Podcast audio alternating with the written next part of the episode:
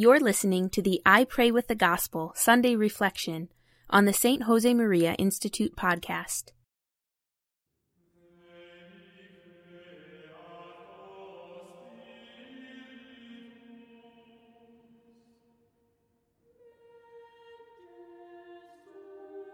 In the name of the Father, and of the Son, and of the Holy Spirit, Amen. My Lord and my God, I firmly believe that you are here, that you see me, that you hear me. I adore you with profound reverence. I ask your pardon for my sins, and the grace to make this time of prayer fruitful.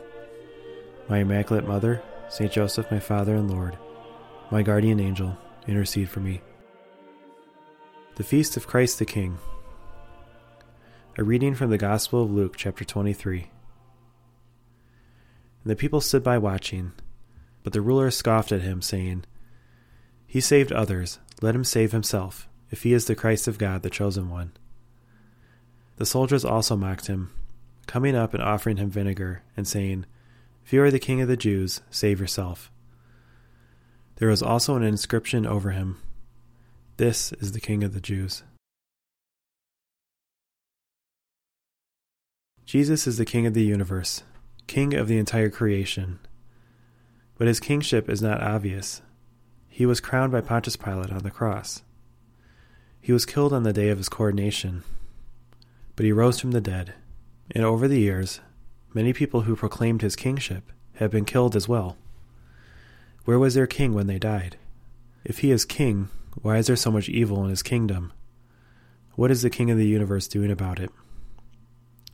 J.R.R. Tolkien once referred to God as a great composer. At the beginning of time, he composed the most beautiful music. Knowing our instruments and our skills, he composed a perfect piece of music for his creatures to interpret. But we are free. We can follow the score as we like. The devil and many other skilled angels decided not to follow the score and made up their own melody to increase their own glory. The discordant noise of the devil and all evildoers clashed with the original composition, and there was a violent war of sound. But that didn't stop God. He is Almighty. He is the perfect composer. God knows what the devil and his followers are going to play. So he has arranged a new score that wraps up all the noise in a more beautiful composition, and the result is even more harmonious than before. But you and I need to play that new score for him. We, with our Christian life, have to play his symphony the best we can. When we work, when we pray, and when we help people and serve others, even when we rest and have a nice time, we are playing that symphony the best we can, and we are making Jesus King of our lives. With our Christian lives, we will show that Jesus is King, and all those who don't want Jesus to reign will have to wake up to the truth.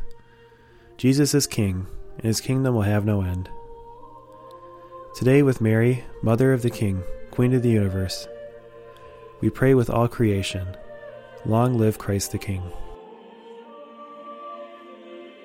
I thank you, my God, for the good resolutions, affections, and inspirations that you have communicated to me in this meditation. Ask your help to put them into effect. My Immaculate Mother, Saint Joseph, my Father and Lord, my guardian angel, intercede for me. In the name of the Father, and of the Son, and of the Holy Spirit. Amen. For the full text of today's reflection and other spiritual resources, visit the St. Josemaria Institute at stjosemaria.org.